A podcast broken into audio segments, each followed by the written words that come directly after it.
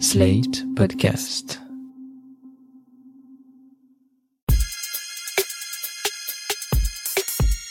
Salut chers auditeurs, salut chères auditrices, bienvenue dans Sans Algo, le podcast qui vous en fait découvrir d'autres.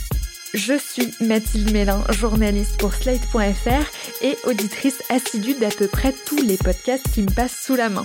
Vous le savez, dans Sans Algo, j'essaye de vous faire découvrir des podcasts que j'aime, qui m'ont euh, passionné, interrogé ou ému, et souvent aussi mes classiques perso. Cette semaine, à l'inverse, j'ai eu envie de mettre en avant un tout nouveau podcast qui vient à peine de commencer et dont je ne sais pas encore grand-chose. Ce podcast, il s'appelle La Buissonnière. Je l'ai découvert parce qu'il est fait par Héloïse Pierre, dont j'écoute souvent le podcast Mamie dans les orties. Dans ce nouveau podcast, Héloïse Pierre n'interroge plus des grands-mères, mais des enfants. Ils ont entre 3 et 6 ans et sont élèves de la même classe dans une école de Vence dans la banlieue de Nice. Et c'est pas n'importe quelle école, c'est celle dans laquelle a été fondée la méthode Freinet, une méthode éducative dont je n'avais jamais entendu parler avant ce podcast et qu'Héloïse Pierre résume comme ça. Dans cette première saison, nous allons pénétrer au cœur de l'école publique Freinet de Vence, école originelle fondée par Élise et Célestin Freinet en 1934. Nous allons y suivre la classe des petits qui regroupe les trois niveaux de maternelle et son enseignante Marie. Dans cette école publique, dès 3 ans, on produit des textes libres, on fait des conférences, on prend la parole en réunion de coopérative, on cultive la terre, on bricole, on peint et on découvre le monde. Les enfants y apprennent également à vivre ensemble, à devenir citoyens, à coopérer et à prendre soin des autres et de la nature. Chaque semaine, un nouvel épisode vous emmènera avec moi en immersion à la découverte de cette école et des enfants. Dans cet établissement, les enfants sont beaucoup plus autonomes que dans une école classique. La série commence au moment de la rentrée de septembre et donc à l'arrivée de nouveaux élèves. Et dans cette école, ce ne sont pas les maîtresses qui expliquent aux tout petits le fonctionnement de l'établissement, mais les élèves eux-mêmes, en tout cas les plus grands. Ça se passe en extérieur, dans un amphithéâtre, et ça s'appelle une réunion de coopérative. Le président de la classe des grands y prend et y distribue la parole, compris aux adultes. J'ouvre la grande réunion. Donc aujourd'hui, c'est la première grande réunion de l'année. Du coup, on va parler euh, alors des limites de l'école, de l'attitude à avoir à l'école et des projets. Donc nous ne commençons pas par les kikushki parce que jusqu'à la prochaine grande réunion, c'est les grands qui couchent leurs petits. Donc, quelles sont les limites de l'école? Alice? Euh, euh, le gros trou, euh, il y a les voisins derrière. Naï Euh, derrière la piscine et tout. Charlie Faut pas dépasser le potager. Euh, euh, Ne pas monter à plus haut que 2 mètres dans les eaux, dans les arbres On peut aller que jusqu'à la première branche. Voilà. Ouais. C'est la première branche des arbres. Marie À ce sujet, il y a Ulysse qui veut apporter une information. Ulysse, tu es là? Aujourd'hui, j'ai- j'ai cassé la branche, une branche d'un arbre, sans faire exprès. Et c'était une petite branche. Et du coup, il faut faire attention, il faut grimper que par les grandes branches. Comment est-ce que tu l'as cassé? En sautant. Donc, qu'est-ce que tu en conclus, Ulysse? Eh ben, que sur la petite branche, il faut pas sauter. Même, Ouais, c'est dangereux de sauter dans les arbres. hein.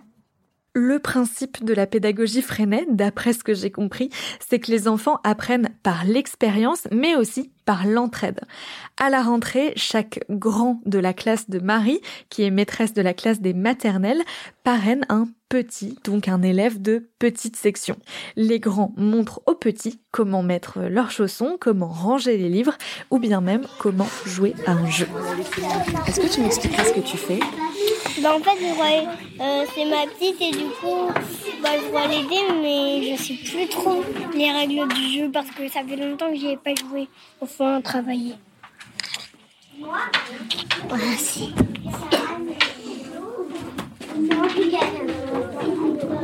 Hum. Ah, bah j'ai trouvé. Qu'est-ce qu'il faut faire?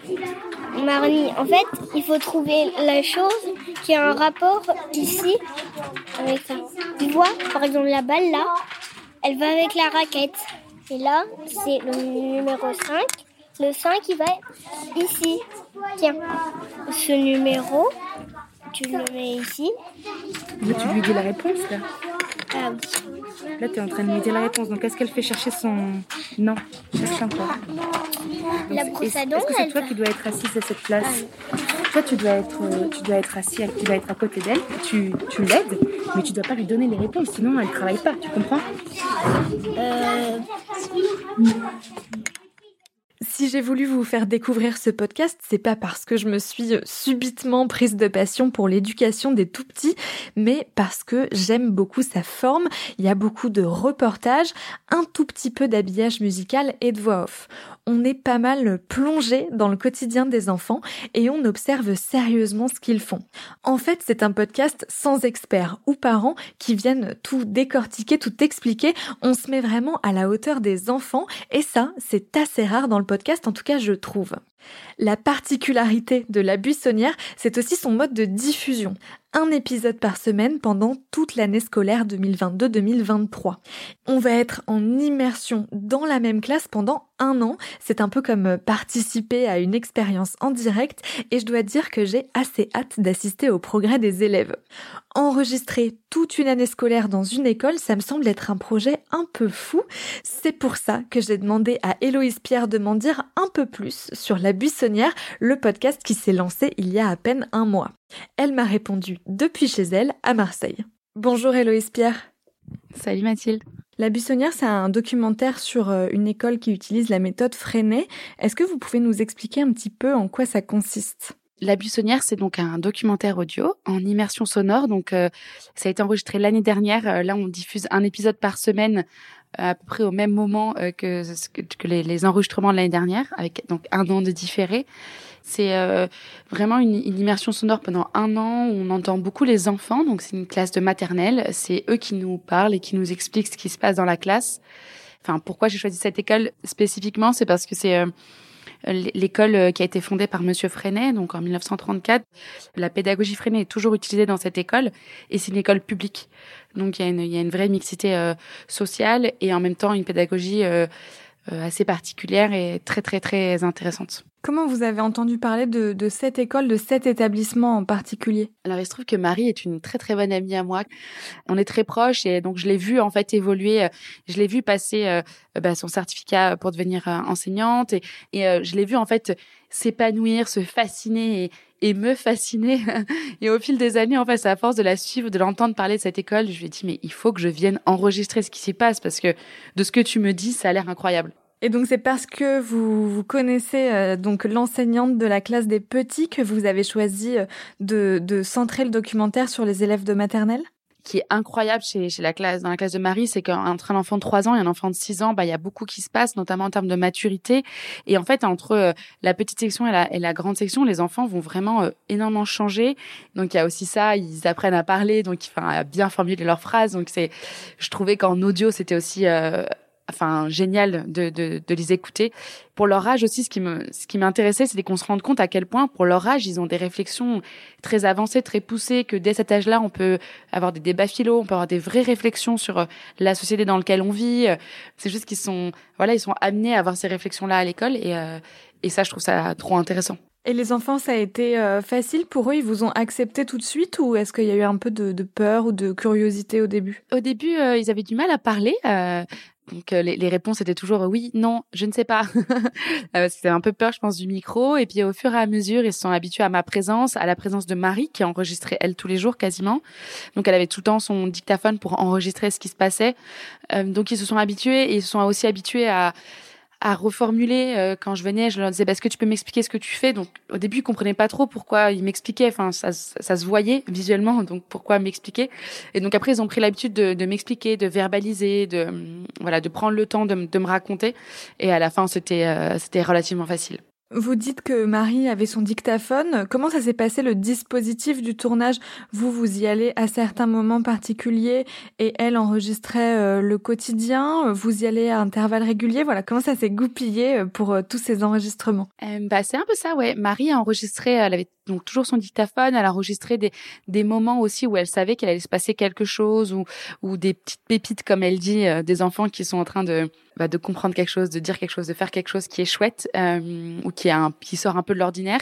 Et moi, je venais à intervalles réguliers et euh, on avait en fait prédéterminé les 28 épisodes en, en grande ligne parce que chaque épisode aborde un un grand aspect de la pédagogie ou quelque chose de spécifique de, de l'école ou de la classe. Et donc, je savais euh, les parties qui allaient manquer. Donc, je demandais aux enfants de, de m'expliquer. Voilà, je documentais chaque chose qui se passait. Euh, et là, plus en trame de fond. Euh, et aussi pour avoir de l'évolution. Donc j'ai fait ça sur plusieurs moments de l'année pour qu'on voit aussi la, la, différence entre le début, le milieu de l'année et la fin de l'année, notamment en termes de langage. Il y a des enfants qu'on voit vraiment exploser en termes de langage, qui parlent beaucoup mieux forcément en juin qu'en septembre. Euh, et donc voilà, c'est comme ça qu'on faisait. Et après, la, la, grosse, grosse, grosse partie du travail, c'était le dérush, bien entendu. Combien d'heures de, rush vous avez eu? On est à plus de 400 heures de, de dérush, ouais. Ensuite, pour les montages, vous faites tout toute seule ou vous avez une équipe euh, qui vous aide? Je découpe, j'organise, je, scénarise euh, donc tous mes épisodes, euh, je prémonte, je fais ça de manière assez grossière en mettant les, les, choses dans le bon endroit. Avec Marie, on détermine ensemble les, les voix off, les textes, donc euh, basés sur cet épisode un peu brouillon et moche.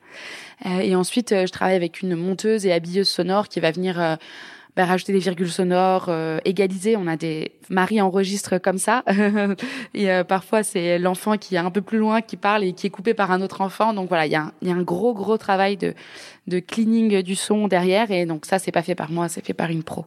Vous avez fait le choix de faire donc 28 épisodes diffusés tout au long d'une année scolaire. C'est un énorme projet fleuve. Pourquoi le choix de cette forme-là plutôt que, je sais pas, 5 ou 10 épisodes thématiques pour expliquer un petit peu la pédagogie freinée? Je crois que j'avais très envie euh, que les gens suivent l'école en même temps que nous et s'attachent aux enfants euh, de manière euh, sur la durée j'adore moi vivre avec les, les, séries que ce soit audio ou, ou euh, cinéma.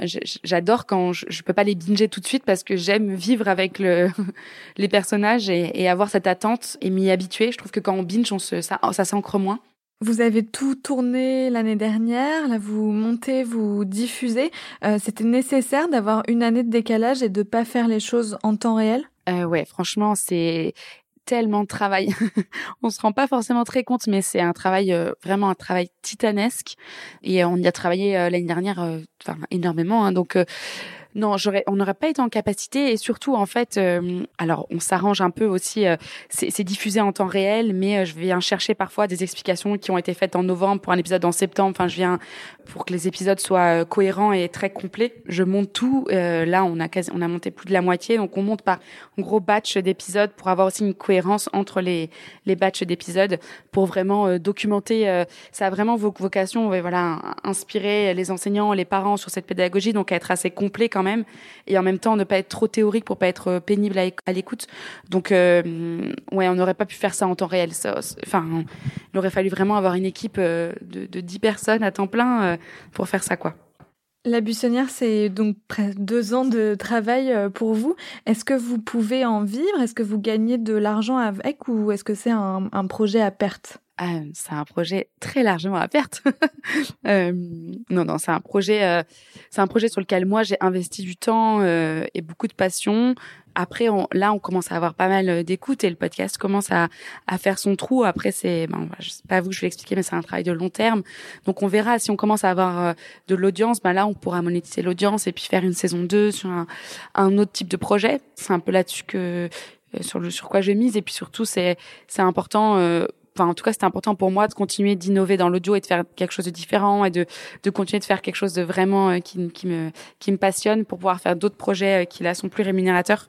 Donc c'est un peu ma ma petite pastille euh, de podcast quoi On sent bien que vous vous projetez déjà dans une saison 2, puisque là, même dès les premiers épisodes de La Buissonnière, vous dites dans cette première saison, on va suivre cette école.